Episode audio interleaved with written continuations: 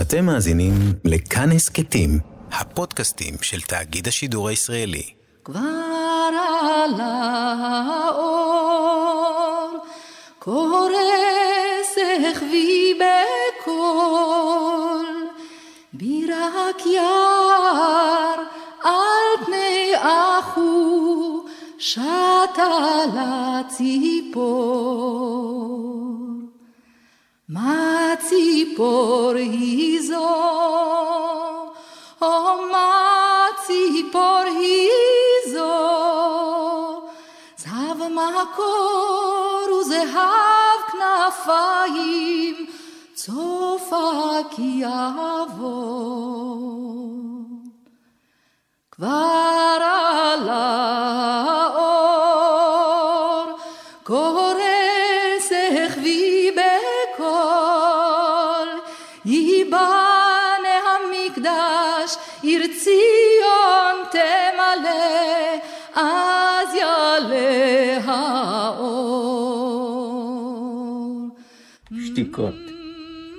כבר התפוררו הספרות, הזרועה, כמו כתובות הקעקע שהזרועות המלאכים.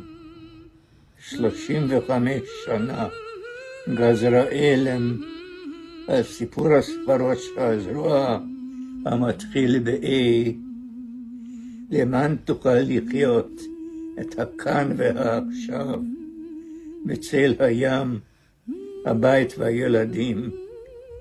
ואם הסגירה עצמה מדי פעם, היה זה רק כן הסת מקרי, הסת מקרי של שרוול. וכעת, כעת חמש ספרות נטושות, מסרבות במוחי לשוב אל שתיקת לוח הכפל.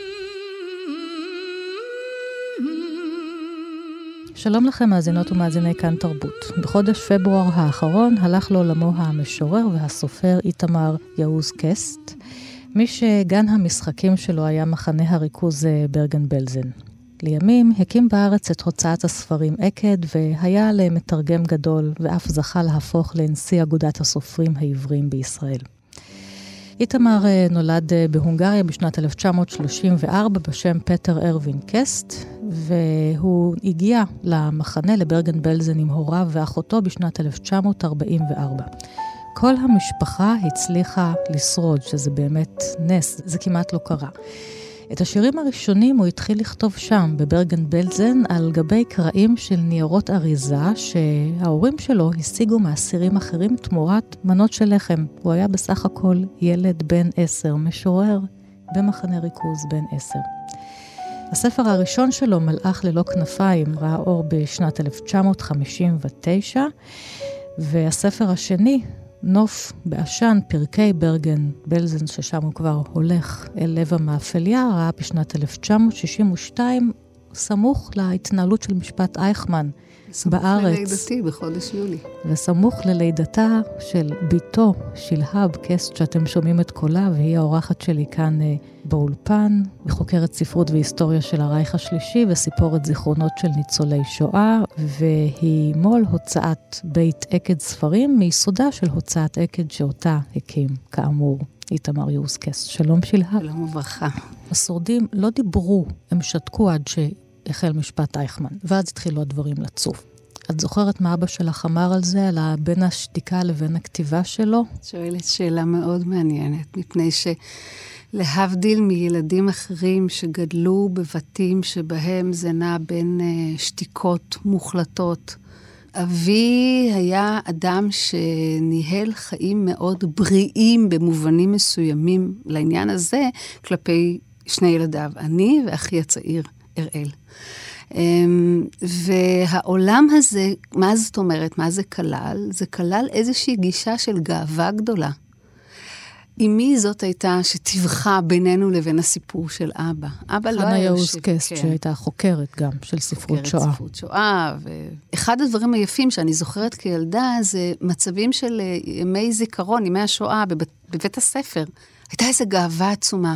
אבא שלי היה ילד והם שרדו את ברגן בלזן. עכשיו צריך להבין שסבי, שאותיות שמו, דוקטור בלה קסט, שהיה רופא, כן. שהציל אנשים מטיפוס, בתוך עולם הטיפוס של ברגן בלזן, וסחב ילדה על כתפיו בתוך צעדת המוות, ואותיות שמו אמרתי בתוך שמי. אה, הצליחו ליצור איזשהו אה, תהליך מאוד, בוא נגיד, מרפא.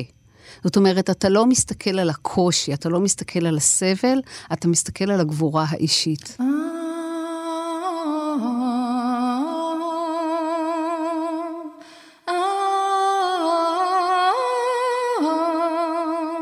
הנופים עצמם, אה, כשאני אה, חושב עליהם, הם בעצם, כיוון שהייתי ילד כבן תשע עשר, הם מדומדמים לגמרי.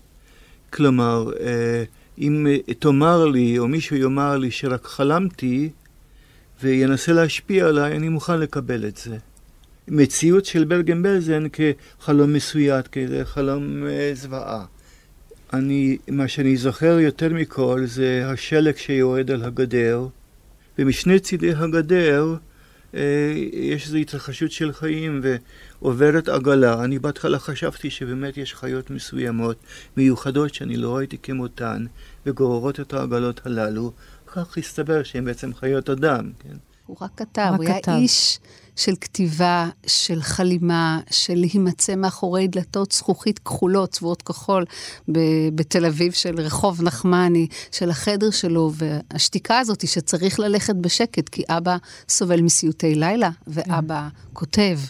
אז היה את אבא שלנו שמשחק איתנו, שנמצא איתנו, שחוויות נפלאות של ללכת לקפה תמר, ויש את המציאות הממשית שבה אתה חי ביומיום, שמי שספג את הקשיים זאת אימא שלי, והיא מצאה דרך, אני פשוט, אלה זיכרונות הילדות שלי, כן. לתווך את זה רך יותר. זאת אומרת שאנחנו, אני לפחות יכולה לדבר בשם עצמי, חוויתי את זה כ, כמשהו הירואי.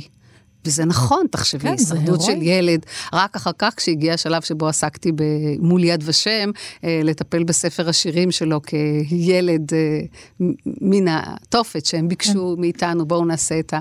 אה, ההפקה המשותפת אה, של ספר של שירי הילדים אה, שלו, שהוא כתב בברגן בלזן, אה, התוודעתי באיזשהו מקום לעוצמת הקושי הנורא. הוא לא דיבר. אף פעם הוא לא ישב ודיבר איתך? מעולם לא. מעולם לא. מיוזמתו בוודאי, לא כל פעם היה צריך ללחוץ. חוץ מזה, היה שלב, אני גם זוכרת איזשהו אירוע מאוד מכבד עבורו שעשו ביד ושם, אה, באירוע של הספר, והוא דיבר על זה שמבחינתו זו תאונה היסטורית. ההישארות שם, עצם ההימצאות שם, כל מה שהתחולל שם. איזושהי חוויה מטה-פיזית, כן. שבאה לקדם אותו כמשורר למחוזות, כי הוא ידע שהוא יהיה משורר מיום לידתו כמעט, שזו הוויה מיסטית שעוטפת את האדם. באיזשהו אופן ששנים אני נפעמת מהעניין הזה. הוא ידע שהוא יהיה משורר. כן, המון מיסטיקה, המון רליגיוזיות כן, יש אה, כן, בשירה כן, אבל, של אביך. כן, אבל מכיוון מאוד אה, אוניברסלי, כן. לאו דווקא לכיוון הדתי. זאת אומרת, כן. זו הייחודיות נכון. שלו, כן? בואי תקראי שיר שלו. אני אקח שיר של ילד בן עשר. כן. דיברנו על ילד בן עשר. הוא אומר לפני כן, אה, זה נכתב בברגן בלזן בחורף 1944. הוא אומר, השיר הראשון שכתבתי כנראה בברגן בלזן בחודש נובמבר או בחודש דצמבר 44, בהיותי בן עשר. אה, השיר נתפס בהונגריה וראה אור בעיתונות, ומשם זה התחיל. תחשבי, ילד אחרי, בן כן, עשר... אחרי, אומר, אחרי המלחמה. כן, כן. ילד בן עשר, כותב כך, רעב. הקיבה מקרקרת, ואני ממלמל לי בשקט. כן לאכול? לא לאכול? יש לי רק קצת לחם בסך הכל. כן לשתות? לא לשתות? מה לשתות? אמרו לי בני אדם, מי רפש עם דם? אש אשלח בכל הארץ, אקלל את השמיים, ואני חולם על ארוחת צהריים. הוא כתב על המחברת הזאת, וזה נמצא ביד ושם, המחברת, נכון? המחברת... כן, המחברת השחורה. השחורה, ש... שאליה הוא הציק את כל השירים אחרי שהם השתחררו נכון. מהמחנה. נמצאת היום ביד ושם. האמת היא שמי שהעתיקה את השירים זה לא הוא, זו סבתי, סבתא אני, mm-hmm. והיא גם זו שדחפה להעביר את זה ליד ושם. הוא פשוט רצה שהיא תישרף, המחברת. זאת אומרת, כל זכר של הכאב הנורא, כן.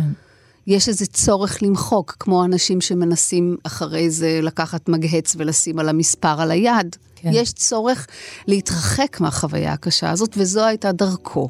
אז בואי נקרא מההקדמה. מההקדמה. לאותה מחברת כן. שחורה, מחברת השירים. בשמחה. ימים ספורים לאחר השחרור מידי הגרמנים העבירו אותנו קבוצת פליטים הכלואים בקרונות רכבת, שעשו דרכם ממחנה ברגד בלזן לעבר הבלתי נודע, ואשר היו על סף ההוצאה להורג לעיר נופש שהייתה שייכת למנגנון הפקידותי של היטלר, בשם הילרסלבן. תוך פינוי תושבי הבתים הגרמניים של העיר. זו הייתה פעולתם של הכוחות האמריקאים המשחררים. שם עמדנו, בדירות מפוארות וקדושות כל טוב, ואנחנו צללי אדם מחונמים, שגם החיילים המשחררים חוששים מפניהם. כבר הייתה שעת אחר צהריים של תחילת אביב, ואבא קרע לרווחה את החלון המרכזי של חדר האורחים, ונתן עיניו ביערות הרחוקים העותרים לנוף. צלצלו בדלת, אך אבא סירב לגשת ולפתוח אותה. במקום זה, הוסיף להזין עיניו בשקיעת השמש השקטה, כאומר בנפשו, אכן, יש עוד שקיעות שמש רוגעות ושלוות בעולם?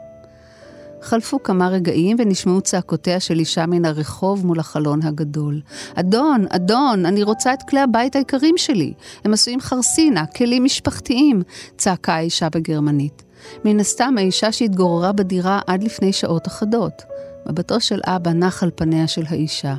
לבסוף הוא השמיע בקול משועשע במקצת, חכי גברת, עוד מעט. עוד מעט, וניגש אל מזנון העץ החום, והחל לשלוף מגירות מגירות ולהעלות מהן צלחות, ספלי תה וקפה, תיבות ושאר זכיות חמדה. אגב כך נתקלה ידו גם במחברת, בעפרונות ובכסת דיו. תקוף בולמוס, אמר לי, קח לך פטר, את אלה תיקח לך עצמך. לאחר מכן חפן בזרועותיו הארוכות את כלי הבית שהעלה מן המזנון, ניגש אל החלון הפתוח וקרא, גברתי, גברתי, אנא, קבלי בבקשה את הסרוויסים היקרים שלך. שתק והוסיף, גם לנו היו פעם סרוויסים יקרים, והשליך מן הקומה השנייה את הצלחות, את הספלים ואת שאר כלי החכסין היפהפיים לרגליה של האישה הגרמניה, עובדת המנגנון הפקידותי של הפירר. כל שבירת הכלים בקע מן הרחוב, הכל צלצל והתגלגל ברחוב. נדמה כל רחובותיה של עיר הנופש הילרסלבן עונים בהד. דמעות זלגו מעיניו של אבא, דמעות שמחה, אחר כך גם צחק. לא שמעתי אותו צוחק זה מכבר. את המחברת לקחת? שאל לבסוף, תעתיק לתוכה את השירים שכתבת במחנה, העיר. הקיבה מקרקרת, ואני ממלמל לי בשקט. כן לאכול, לא לאכול, יש לי רק קצת לחם.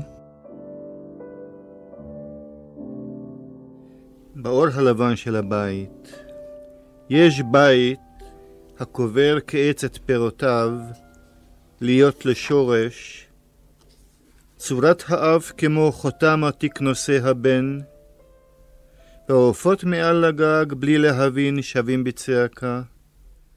יש בית הזוכר את פירותיו. יושב אני באור הלבן של הבית הזה, צופה בעופות על הגג הבאים עם אביו ועוזבים ללא זכר עם סתיו. ועלבת עץ התמר עוצמת עיניי ביד אפלה, עד כי אומר, כסמי נא לי בעלת האוב, העלי, ועולים מן התהום שורשים, ואני מטה אוזני אל הקולות, האדמה סובבת, והעצמות מצטלצלות. היד של העץ, אבל הקולות, כנפיים על הגג או רעש המתים במחילות הלב, אני יושב, הו, כמה שנים אני יושב כאן באור הלבן, המטה עיניי הערב. הרוח אט אט קוברת רגלי בחולות, וקירות הבית בוהקים כמצבות גדולות.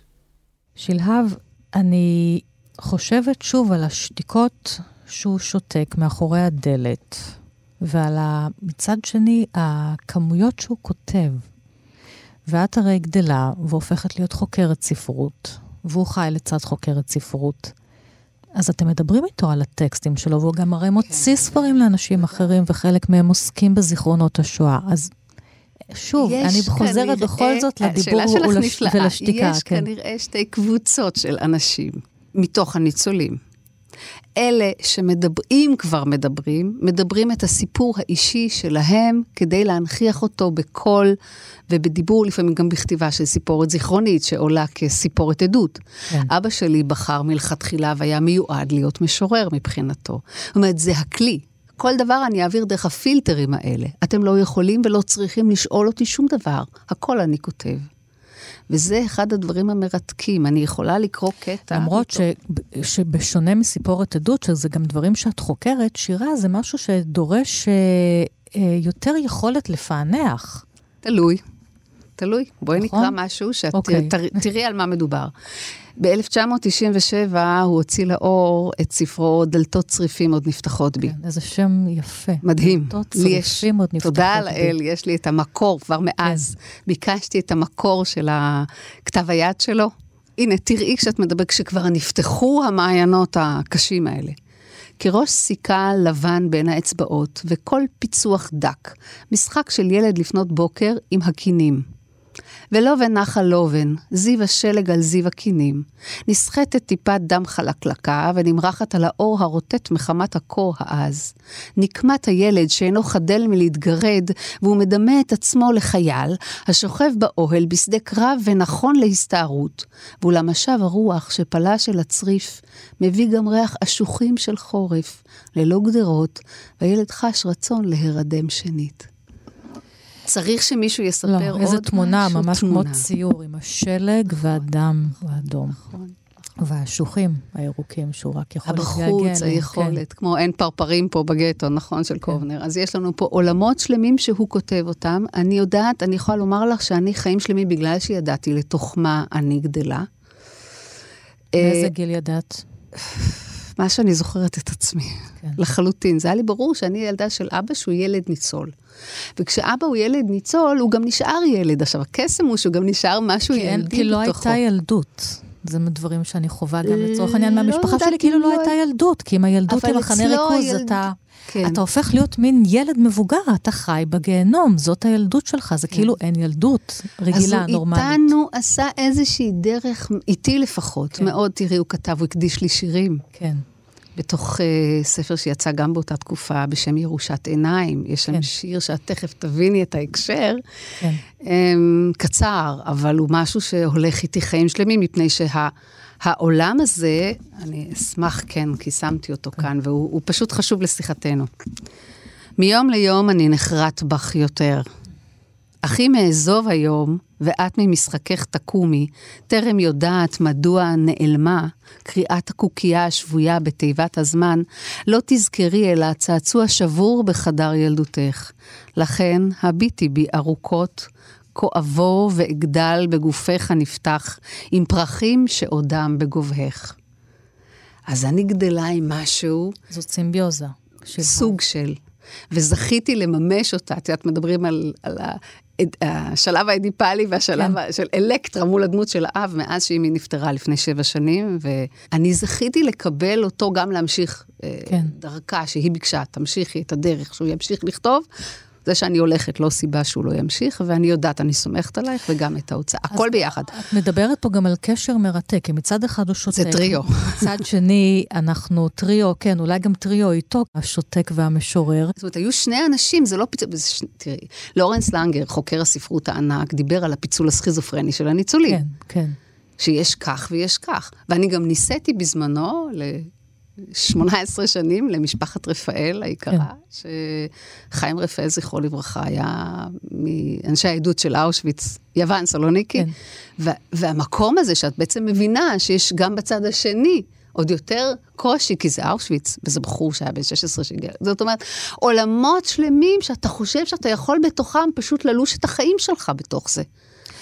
כשאת באמת יותר ויותר מעורבת בכתיבה שלו ובהוצאת הספרים, את זוכרת mm-hmm. שאתם בכל זאת יושבים ומשוחחים על כן, מה שהיה בטח, שם? כן, בטח, תראי. והוא כן מתרצה ומדבר. אז מתי זה כן? תראי, קודם כל, אימא שלי הייתה העוגן שלו. ברגע שהיא נפטרה, נוצר ואקום. כן. וידעתי שאני אמורה למלא את זה באיזושהי צורה... זאת אומרת, העד, מי שמדבר את אה, איתמר יעוז קסט, מי שמדבר, נפטרה, שומע אותו, שומע- מהדהד לו אותו, את מה כן. שהוא אומר, עוזר לו. עכשיו, אני בניתי את זה במשך שנים, זאת אומרת, הוא בנה אותי במשך שנים להיות זו שתכיל את, ה, את השירה. הוא לא נתן רק לאימא לקרוא טקסטים שלו. כן. הוא ביקש את חוות דעתי מאז שהייתי אולי בת 16 בערך, זאת כן. אומרת, אה, ואת- ואימי הולכת לעולמה, ואני נשארת? בדיוק, מקבלת תפקיד שהוא מאוד מורכב. והוא הבין שהוא צריך להעביר, שכל הסגירות הזאת של אני לא רוצה לדבר על זה, אין, אחרת לא יהיה. זאת אומרת, הוא צריך לתת איזשהו גב, אז הוא נתן בהבזקים קטנים, היה לו לא קל. וגם הקלטת אותו קורא שירים, שאנחנו משמיעים את ההקלטות האלה עכשיו, זה בכלל כאן. רעיון שפתאום הבזיק לי. בתוכנית. זה התחיל בכלל, אה, אה, כן, זה התחיל בכלל מתוך רצון לשמר את הדברים עבורנו. זאת אומרת, שיהיה גם לעזור לו לקדם את מצב רוח המדוכדך של התקופה כן. הזאת. בשנייה. שאיתמר לוקח את הספרים, לוקח את הטקסטים, במקום האיש הזקן החולה שאת רואה ביוביו, יוצא האדם, את מתעורר. פתאום הוא מתעורר, אז, וגם ראינו משהו חדש, זאת אומרת, את רואה את האדם במיטבו. מילה מתלקחת בתפילה. לו רק מילה אחת, אשר תתלקח מדי פעם בהתחלפות הלהבות על שפתיים הנבערות, לאט, לשם בקשה, שאין בכוחי לשלהב תפילה שלמה לבדי.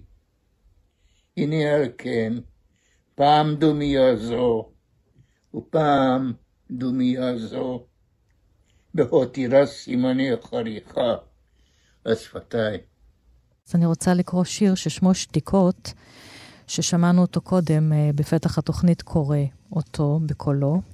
כבר התפוררו הספרות על זרועה, כמו כתובות הקעקע שעל זרועות המלאכים. 35 שנה גזרה אלם על סיפור הספרות שעל זרועה המתחיל ב-A. למען תוכל לחיות את הכאן והעכשיו, בצל הים, הבית והילדים. ואם הסגירה עצמה מדי פעם, היה זה רק כעין הסט מקרי של השרוול, וכעת חמש ספרות נטושות מסרבות במוחי לשוב אל שתיקת לוח הכפל. אגב, השתיקות שאנחנו, הוא שותק, כן. אבל לא בתוך, לא על אני את הדף. הדודה אליזבת הכרתי. כן, זה מוכר, אני אה, זוכרת זה- הולכת איתו זה מו- לבקר מוקדש, כן. בתל אביב, כן, לבקר אותה. את הרחובות של תל אביב, שהיום כבר כל המקומות האלה הפכו לגורדי שחקים כאלה ואחרים ברחובות הוותיקים. זה עולם שבו אה, היה קשר עם המשפחה כמה שאפשר היה, אל מי שנותר, מי שזכה להגיע. אה, וקשר אל סבתי, שהייתה אישה מיוחדת במינה. תראי לי עוד אה, ניצולת שואה שנוסעת חזרה אל קבר האחים שלשם נורו הוריה באוסטריה, מוציאה אפר מתוך הקבר, שמה בתוך אמפ, שמה בשקית, שמה בתוך אמפורה בחדר, בבית, ברחוב שלום עליכם שהייתי ילדה. זה חדר שאסור להיכנס אליו. זאת אומרת, זה יש שם, את יודעת, את הספות, את הזה, את השידה, את ה... אה, חדר שידה. אפר. חדר מו אפר. אני בתור ילדה בת שש-שבע פשוט נכנסת, פותחת ומסתכלת, ומוזר לי הדבר הלבן הזה.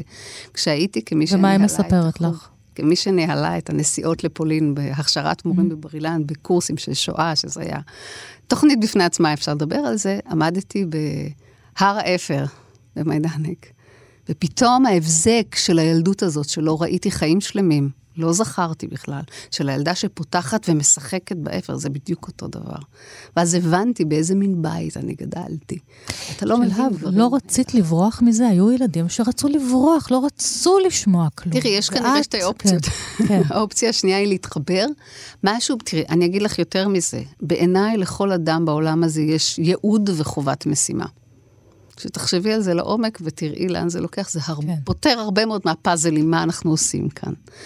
ומבחינתי, כנראה שזה יתחבר לאיזשהו מקום שאני מוצאת את הכוחות שלי בתוך העולם הזה, כי תמיד זה מקום, את יודעת, לסוג של השוואה. כן. אם אנשים יכלו לעבור דברים כאלה נוראים, ולשרוד, ולעלות ארצה, ולהקים משפחות, ו- וליצור חיים משל עצמם, אז uh, מה לי לקטר, אלא רק ללכת בדרכי גדולים ולהגיד uh, הללויה, אין לי משהו אחר. מבחינתי, רק לראות את הטוב, זה בכלל תפיסתו של אבא. כן, זה מחזיר אור, אותנו לרליגיוזיות. הוא בא ממשפחה... נאולוגית. יהדות נאולוגית היא לא יהדות מתבוללת, אלה אנשים שחוגגים את היהדות בצורה הקרובה ביותר לעולם בחוץ. זאת אומרת, יש אנחנו היינו עכשיו בפסח, יש פסח עם פסחה, פסחה כן. יש חנוכה עם Christmas, הכל חוגים ביחד. יש עוגב בתוך בית הכנסת, שדרך אגב, אם תראו את בית הכנסת הנאולוגי הגדול בבודפשט, את רואה את אחד המקומות הכי יפים לנשים עלי אדמות ביהדות.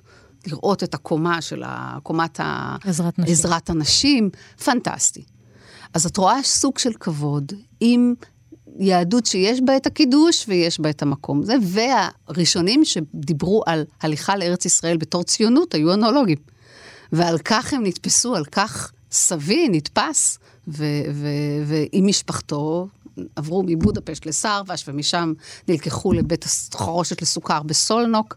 אם מדברים כבר שוב על הילדות של אבא שלי, אז לדבר על אנשים גדולים מהחיים, סבתי, אישה קטנטונת, מלכת יופי בבודפשט של אותם השנים.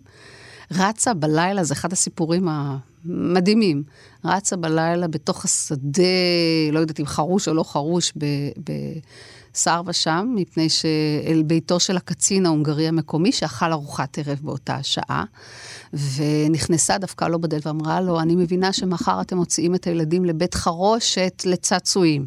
כן, הבלוף בית, הגדול בבלוף, כמובן. כן. ואני מבקשת שאת פטר ארווין אנחנו נשאיר, הוא ילד חולני, הוא ילד מסכן. אנחנו עד היום לא יודעים מה היא סיפרה ואיך היא הצליחה להשיג את זה, אבל פטר ארווין לא יצא ב, ב, כן, בקבוצת ילדים הזאת ולא הושמד. אה.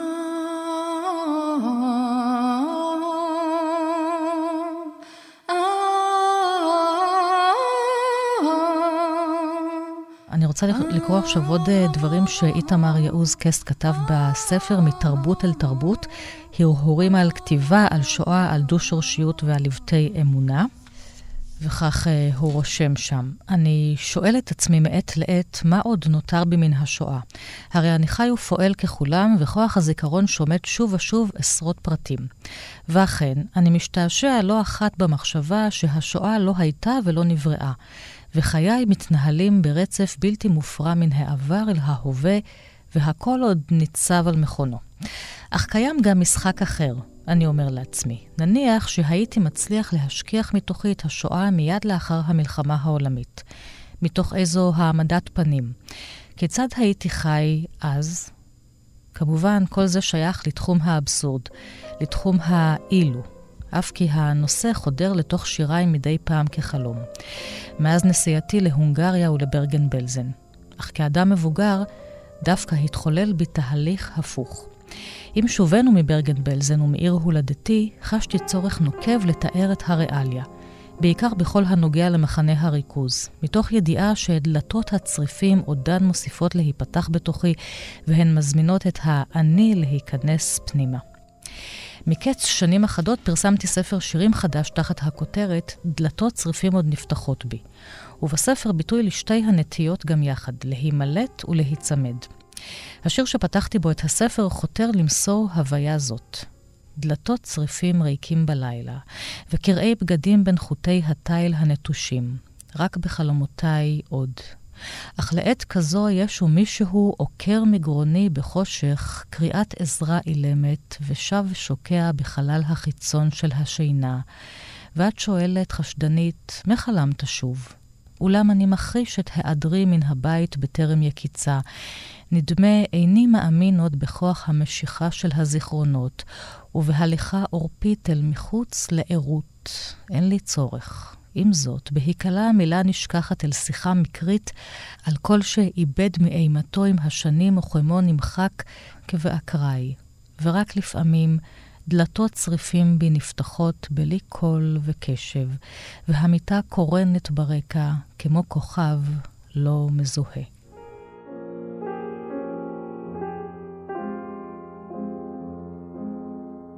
הנס והניסיון.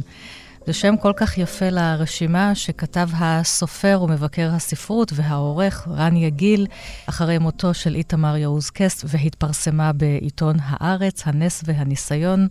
ורן יגיל גם היה תלמיד בסדנת השירה של איתמר. שלום לך, רני. שלום ענת. כשהקמת את uh, אתר האינטרנט uh, יקוד תרבות, דבר ראשון פניתם לאיתמר לבקש ממנו שירים, שהוא היה הראשון שיפרסם בבמה שלכם. נכון מאוד. כשאני הקמתי עם מכן uh, יסודות, אז קראו לו קליינמן, את יקוד, שזה כתב את באמת, כפי שאמרת, לספרות באינטרנט, ואחר כך גם הופיע בדפוס, פנינו ראשית אליו, מפני שחשבנו שהוא משורר שמייצג יותר מכל המשוררים האחרים את תפיסת העולם שתעלה מתוך כתב העת האינטרנטי הזה, שזה תפיסת עולם, הייתי אומר, אה, קיומית, אקזיסטנציאליסטית, אבל לא חילונית. כלומר, רליגיוזית, דתית. כן. ולא היה לה ביטוי אה, בשירת דור המדינה באופן דומיננטי מן הסתם, כי זאת הייתה שירה הרבה יותר חילונית, עם הפנים אל העולם, אנחנו זוכרים את השיר של נתן זך, אני אזרח העולם, וכן הלאה וכן הלאה, והיא הייתה צידית לגמרי. ואנחנו נורא מאוד מאוד רצינו להבליט אותו, ועוד משוררים אחרים שיש להם קול באמת אקזיסטנציאליסטי, אבל לא, לא חילוני, הייתי אומר. הייתי אומר הרבה יותר אה, אמוני, דתי, פתוח ומכיל. כן, גם על זה אני רוצה לעמוד. כן, העניין הוא לא רק החילוניות, העניין הוא שמגיע לכאן אה, נער כשהוא צריך אה, לכבוש לעצמו את העברית, שפת האם שלו היא הונגרית, הוא ניצול שואה, הוא לא מדבר על זה, הוא שותק על זה, ואז איך אתה מתאים את עצמך לדור הפלמ"ח שנמצא פה, והדור המדינה אחריו, שכותבים שירה אחרת לגמרי. אבל נכון. איתמר לא התאים את עצמו, הוא תמיד יצר לעצמו באמת את המרחב האיתמרי שלו בשירה. העברית, נכון. בסופו של דבר. באמת אפשר לתאר את המהלך של איתמר יעוז קסט אה, בשלושה בעצם שלבים של עשייה פואטית. בהתחלה באמת הוא כתב שירים ביוגרפיים חזקים מאוד בתחילת דרכו בספרים כמו נוף בעשן או ירושת עיניים, זה הספר השני והשלישי שלו, שבהם הוא ממש מתאר אה, אה, באופן ביוגרפי את המסע שלו מן השואה, או המסע האישי מברגן בלזן, והמקום שלו כאן, איך הוא מנסה אה, אה, אה, להשתלב כאן בתוך החברה הזאת, שהיא חברה ישראלית שכולנו יודעים, על פי... אה, ניסתה, ניסתה מעט מאוד להכיל את ה... אפשר למצוא אצל סופרים את ההכלה הזאת, אצל ברטו וזה, אבל הייתה הרבה דחייה של עניין השואה. והוא אה, אה, הוא ניסה לחיות את הכאב הזה של שתי המולדות, שאגב, יש לו בשירה, כשהוא בא מההריסות האלה, כש, כשיש לו בשירה בעצם, אה, יש לנו בשירה את הכאב הזה של שתי המולדות עוד קודם, גם אצל לאה גולדברג שבאה מקרובנה, וגם אצל נוח שטרן, אני ארצה תכף להקדים, להדגים בשיר, ש, שדומה לשיר של, של איתמר וגם שונה, אה, את הכאב של שתי, אבל הוא מוסיף לזה גם את החיפוש אחר איזושהי תשובה בעקבות השואה. יהדות אה, הונגריה, וזה אני כן רוצה להגיד, הייתה, אה, הייתה מאוד דיכוטומית, זאת אומרת תמיד. או שהיא הייתה פרומרית מאוד, דתית מאוד, אה, נגיד כמו חתם סופר שבא מגרמניה והיה רב בהונגריה, או שהיא הייתה מאוד חילונית. וקסט בא ממשפחה חילונית, ודווקא כאן בארץ, במגע עם הציונות, הוא הלך ויותר ויותר לכיוון הדת, אבל לא במובן הממסדי, לא במובן של לחזור בתשובה ולשים, אה, ולבוש בגדים שחורים, לא זה העניין. אלא כתוצאה מהחיפוש של מה שקרה לו, אה, אה, קודם כל כילד בשואה, ממש ילד, ואחר כך מה שקרה לו כ, כנער וכאדם מתבגר בעצם, כאן בארץ, זאת אומרת המגע שלו עם התרבויות האחרות, עם החברה של מהגרים, אה, מלחמת יום כיפור שבאה לימים. כל הדברים האלה מאוד מאוד השפיעו על המחשבה היהודית הישראלית שלו. הוא נעשה יותר ויותר יהודי במובן האישי של המילה, לא כן. במובן הציבורי. בוא תקרא את השיר ששמו דו שורש, שמוקדש אוקיי. למשורר מאחורי ההריסות. נכון, אני אקרא אותו, אבל ברשותך אני רוצה לקרוא שיר קצרצר של אה, אה, נוח שטרן, שמתכתב כן. עם העניין הזה, ושכמובן איתמר יאוזקסט הכיר, הכיר היטב את השיר. זאת אומרת, איתמר שהוא... כותב בעקבות נוח שטרן כמובן. כן, שיר... תכף תראה שזה מאוד דומה ב, ב, וגם שונה. אז נוח שטרן כותב כך, נוח שטרן אה, התאבד ב-1960, אבל הוא כותב, הוא כותב כך: אה, ריחות, זה נקרא במולדת, הלילך הפורח בלט, הלילך המכחיל אי שם חרש, להזכיר הזיות ביבשת אחת ואכזבות ביבשת אחרת.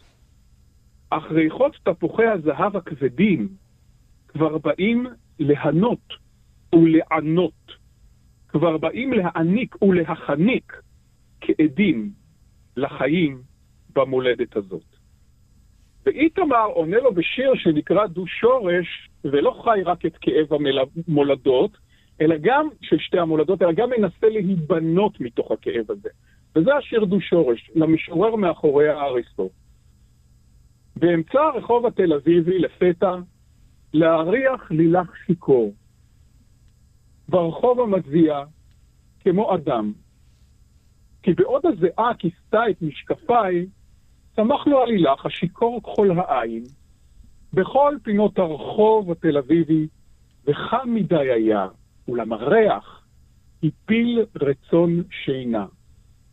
ובאמצע הרחוב ראיתי נהר.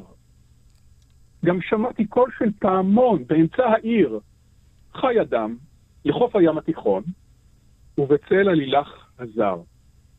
יושב זה שנים לחוף הים, אך יושב לו לחוף הנהר. זה השיר, ובעצם אתה רואה כאן את, ה... את אירופה ממש, שעולה מתוך הליכה כזאת בתל אביב. יש לך גם את הפעמון, זה יכול להיות גם פעמון של כנסייה ביפו, אבל זה יכול להיות גם פעמון באירופה. ובעיקר את הדיכוטומיה בין הנהר לבין הים. אירופה מלאה בנהרות, ואנחנו יושבים לחוף הים התיכון. ובאמת המבחר של איתמר יאוזקסט המוקדם, של 30 אה, השנים הראשונות, אחר כך הוא הוציא עוד מבחר, נקרא לשון הנהר ולשון הים. זאת אומרת, הוא מנסה ליישב את הסתירה הזאת, כן? הוא לא מקבל את ההנחה של נוח שטרן, שהוא רק צריך להתענות כיוון שהוא הגיע אל הפרדסים וכן הלאה. גם ו... כי הוא מגיע מחוויה אחרת, נוח שטרן אה, לא היה במחנה ריכוז אה, כילד. נכון. אז זה סוג אחר של חוויה של כאב שתי המולדות.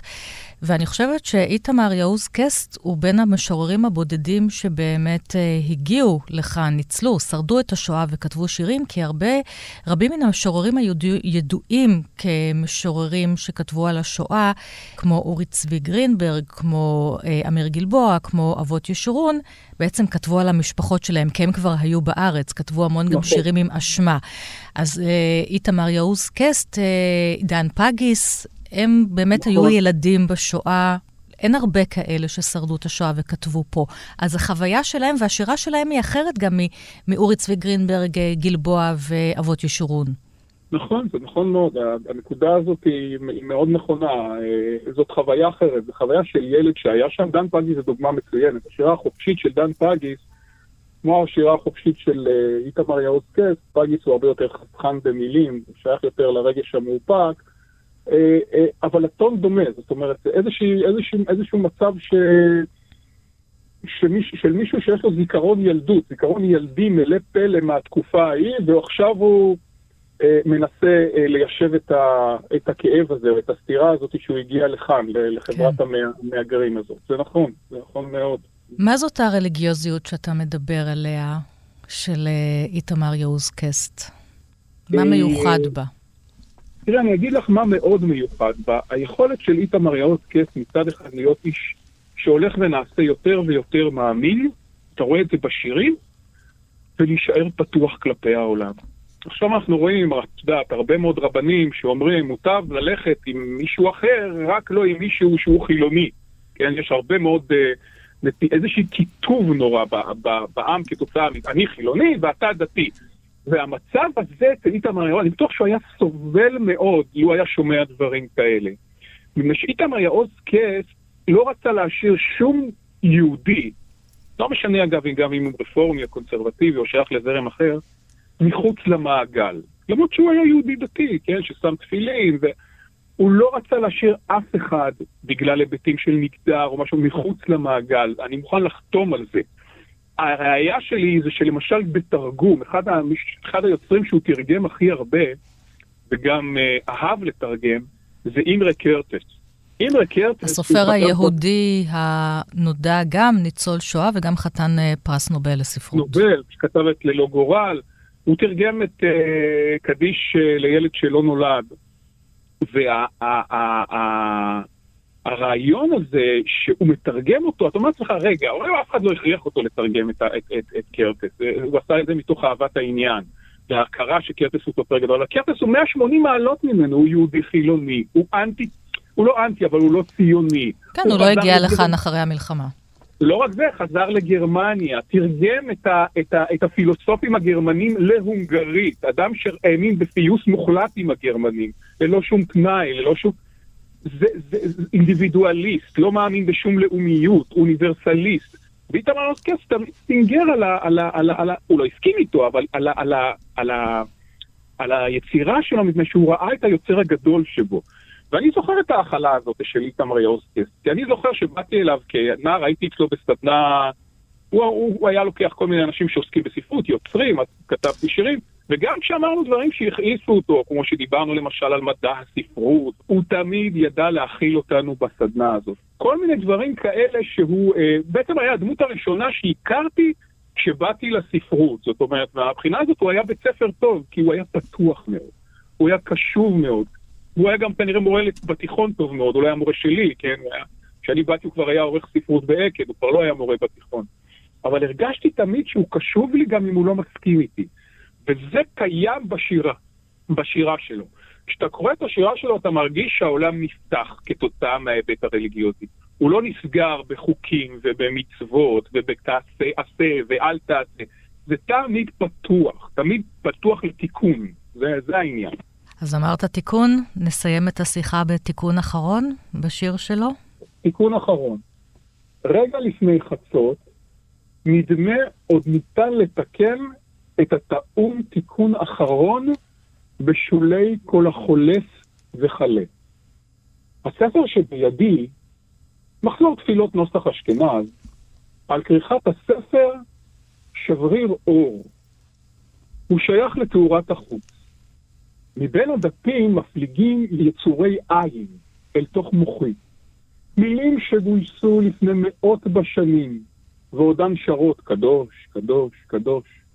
בשעה זו, גשר צר בלבד מוביל ממני אל עולם הממשות. אך עולות המילים על הגשר ומקישות על פי קצב, דומה הד מתגלגל בסמטאות ימי הביניים שהיו למאכולת אש, והגשר רועד. אינני יודע אם יש מעבר אל מחוץ לקיומי, ואולם השירה מהדהדת בעוד. ודי לי בכך בלילה הזה, שהמרחק ביני לבין האדמה הוא מרחק שלוש קומות, בבית מגורים ישן, שאינו שונה מכל בנייני הלבנים שבעולם.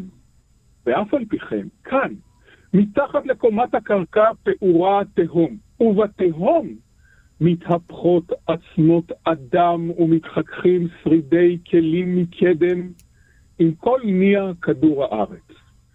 ואולי גם לשם הקריאת פסוקים בנעימה לילית מתמשכת, זו השירה הנשמעת בליווי חריקת דלתות על פני תבל כולה, שכן, פותחים, סוגרים, ארונות קודש בשעה זו בכל העולמות הליליים, לעת כי הקהל, כאיש אחד, עוצם את העיניים, ויש גם גוף רפה הרועד כמו גשר לכל צעידת מילים שיצאו לדרך לפני דורות הרבה כדי לשים עליי מצור. אני חושב שזה מאוד מעניין. גם מצד אחד העניין הזה של דלתות נפתחות ונסגרות אל העולמות העליונים, אבל אלה גם דלתות נטורליסטיות, כי הוא זוכר את הדלתות של הצריפים. כן, כשם אחד uh, מספריו. כן, יש, נכון, דלתות צריפים עוד נפתחות בי. וגם הסיום הזה שהוא סיום פתוח, זאת אומרת, מה זה מצור? זו מילה מצד אחד שכאילו... סוגרת. וסומרת, אבל גם סוגרת אותך, זאת אומרת, אני לא יכול להישאר רק בה. שיר מאוד מעניין, אתה יודע, זה לא, זה, זה, השואה נכנסת כאן לא במובן המסורתי, שגם איתמר כתב ככה, נגיד, לא עוד פעם המספר על הזרוע, כן, כן זה שיר, היא, נכנס, היא נכנסת פה באופן שקט יותר, באופן מרומז נכון, יותר. נכון, נכון. שקט ופילוסופי כזה יותר, הוא משורר כזה. תודה לך, רן יגיל. תודה רבה תודה רבה על המילים. הרף עין. יש כי אדם או חיה או שיחים שבאמצע הכביש להרף עין משנים מהותם ונושאים שליחות נעלמת, אתה חי בזכותם וחש זה כוח עליון, אך עד שתשמיע קולך כבר שבו להווייתם הקודמת. האבן היא אבן, הרוח נושבת בחוץ, הבתים רוטטים בלבן. אנחנו כאן בתוכנית לכבודו של המשורר והמתרגם איתמר יוז קסט, שהלך לעולמו בחודש פברואר האחרון, והיה ממשוררי השואה והרליגיוזיות הגדולים של השירה העברית, ואיתי באולפן בתו, דוקטור שלהב קסט, ואנחנו ממשיכות בשיחה. אז הוא לא מגיע מבית דתי, הוא פה בארץ, הוא כן חוזר איכשהו בחזרה, או אל סוג של אלוהים שהוא ידיע. מנסח והולך עם כובע לראשו, כובע קסקט שתמיד היה על ראשו. זה היה על ראשו מסיבות נוספות. אה, לדעתי החזרה, עד כמה שאני יודעת, החזרה החלה כשאחי, אה, שהיה בגיל בר מצווה, החל אה, לחזור בתשובה. מעצם. כן. תהליך של בר מצווה, הוא היום רב מכובד מאוד בירושלים, הרב הראל קסט, והוא... אבא שלי עובר תהליך. זאת אומרת, אני חושבת שהוא הרבה פעמים אמר שהחיבור של אחי אראל אל המקום הדתי קרב אותו כדי להתקרב לילד שלו, כי הוא לא רצה לאבד את הילד שלו. כי בשבילו משפחה זה העיקר. אחד הדברים ששימחו כן, נכון, אותו תמיד, ש... מהמשפחה שגם אני, שרדה. כן, ששרדה. שצריך לשמר, ועשינו הכל כדי לשמר את הקשרים האלה. אז בואו נקרא שיר כזה שיותר שיר. הולך למקום הרליגיוזי. למקום הרליגיוזי. הנה, אנחנו נקרא, סימנתי לי פה, יש פה כל כך הרבה. כן. אוקיי. okay. אנחנו פה עם כל הספרים יושבי ביתך. בתוך ביתך רציתי לשבת, אך ביתך יושב בתוכי. ואולם, אני רק כעת הגעתי, לעת כי סוגרים כבר את השער, כמעשה לוויים בימי קדם, כתום קורבן המנחה. וכעת, אינני יודע, מעלי לבקש. אם כן, מה לי אבקש בשעת בין ארבעים זו, לבד ממחשבות על אודותיך? בעוד צילך כרוך על יד ימיני, ומטלטל בתוכי בית, בלי קירות, בלי חלונות ודלת. בעיניי זה אחד השירים הכי מטלטלים. זאת אומרת, ההוויה הזאת של האלוהות שעוטפת אותך, ואתה בא איתה בשאלות. אחד הדברים שאני זוכרת כל uh, uh, נעוריי, זה שאמא הייתה צוחקת, שאבא אומר שכשהוא הולך לבית, לבית הכנסת, יורד לבית הכנסת, הוא מרגיש שם כמו חפץ חשוד. זאת אומרת, הוא לא שייך, הוא לא כן. לא עומד בקריטריונים שלהם, מפני שהוא לא, לא שהוא לא מכיר את השם. כן. הוא לא מתחבר לזה באופן הזה, הוא מתחבר להוויה האלוהותית שעוטפת אותו, את חייו, הניסיות הזאת של המשפחה ששרדה. כן, שזה אה, נס. כל דבר, כן, כן. הנס הזה שהוא גם כתב עליו. אה, בהחלט ממקומות כאלה. הוא כתב שיר תשובה למאמר שפרסם הסופר הגרמני גינטר גראס, חתן פרס נובל, באמת סופר דגול, אבל לימים התברר שהוא גם היה חייל בוורמאכט, וגינטר גראס כתב לפני כמה שנים אה, נגד האטום שיש למדינת ישראל, שזה עלול לעשות אה, בלגנים חדשים בעולם, ואיתמר עונה לו. אני קוראת כמה שורות כי זה שיר, פואמה מאוד ארוכה. כן. זכות הקיום. סכנה. אני רוצה להיות סכנה, כי כך גינטר גראס הגדיר את מדינת ישראל כסכנה. אני רוצה להיות סכנה לעולם, כדי שלאחר הישמדי לא תיוותר עוד פיסת עלי עשב על פני כדור הארץ, או פיסת עלי גראס, למקטרתו של מר גינטר גראס. על פני האדמה שבה מאז יום היוולדי מהווה אני סכנה לעולם. כי זכותי היא זאת, זכותי היא לחיות או למות תוך כדי השמדת משמידיי, מבלי לנסוע עוד כילד בכי ברכבת מסע אל ואקום העולם. וזה ממשיך. נכון. זה פורסם גם בגרמניה, גינטר גראס ראה את זה, עשה רעש גדול. בעולם, ובצדק. אה, אני אגיד לך משהו, אבא שלי לא אדם שמתרגז משום דבר. כן. ובאיזשהו אופן, האמירה הזאת של גינטר גראס עשתה איזושהי לחיצת כפתור פנימית. אני מכירה את הדרך שבה אבא כן. פועל, והוא לא יכול היה להישאר אה, בצד ה- הלא פעיל כתגובה. כן. וזה גם מראה באופן מאוד יפה איך שירה יכולה לנהל את הדיאלוג הזה, כן. ולהפוך עולמות ולהראות את הכוח שלה. והוא דיבר בעד העם היהודי בצורה היפה ביותר שיכולה להיות. אנחנו כאן, ואנחנו לא רוצים להיעלם מכאן.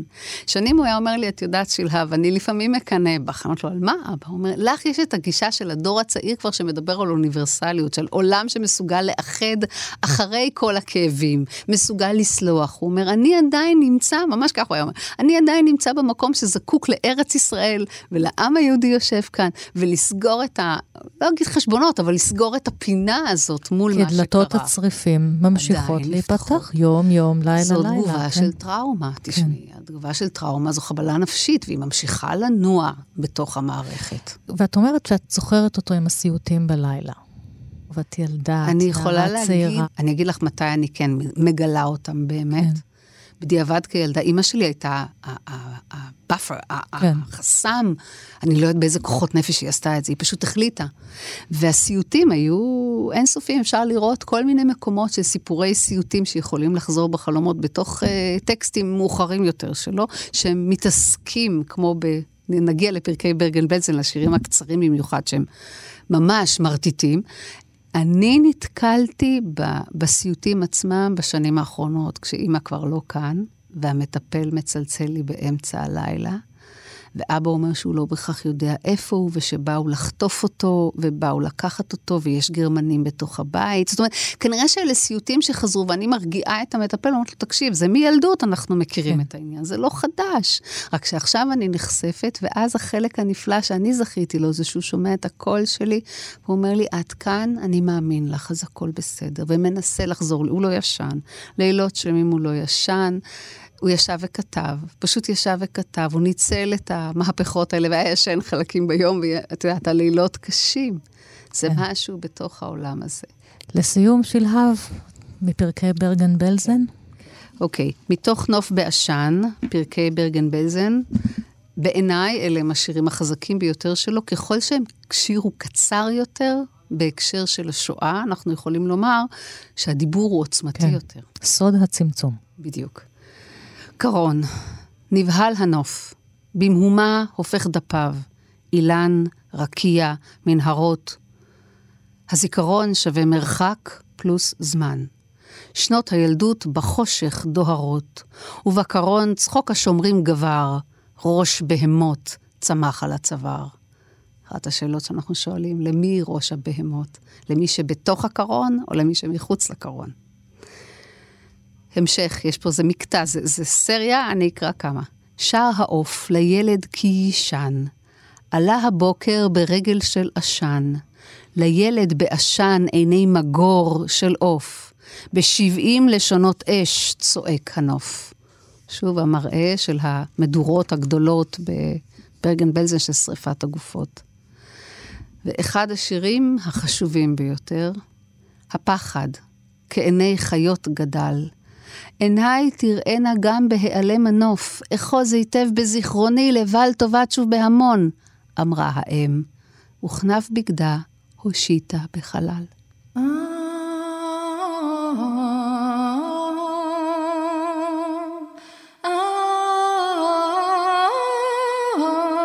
תודה לכם, מאזינות ומאזיני כאן תרבות. עשינו כאן אה, שיחה לכבודו של המשורר והמתרגם איתמר יוזקסט, שהלך לעולמו בפברואר האחרון מגדולי משוררי השואה והרליגיוזיות כאן בשירה העברית.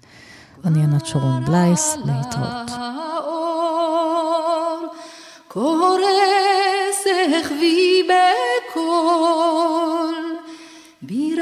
יער על שטה לציפור. מה ציפור היא זו? או מה ציפור היא זו? זהב מקור וזהב כנפיים, צופה כי יעבור. כבר עלה